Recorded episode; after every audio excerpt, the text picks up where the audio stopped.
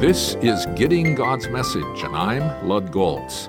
On this program, I encourage you to read and study the Bible regularly to make this a part of your daily routine. Why? Because you won't always be able to do this. Yet you need this spiritual food.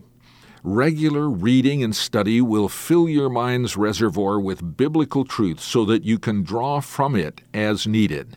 That's why I also encourage you to memorize portions of the Bible. When I was a teenager, just starting to walk with the King, I began to memorize verses of the Bible. The Navigator organization had about a hundred verses in packets organized under practical topics. This became a part of my spiritual database. I then added memorizing paragraphs, then short chapters, and finally whole books of the Bible. I still remember while on an all night bus trip, I prayed my way through the book of Ephesians without having to disturb others on the bus by having a light on while they were sleeping. I often meditate on God's Word if I wake up during the night by reviewing what I have memorized.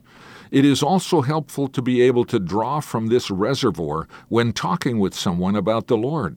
It's good to share your thoughts and experiences, but it's better to be able to add to this something from God's Word, which He promises to bless. Isaiah 55:11.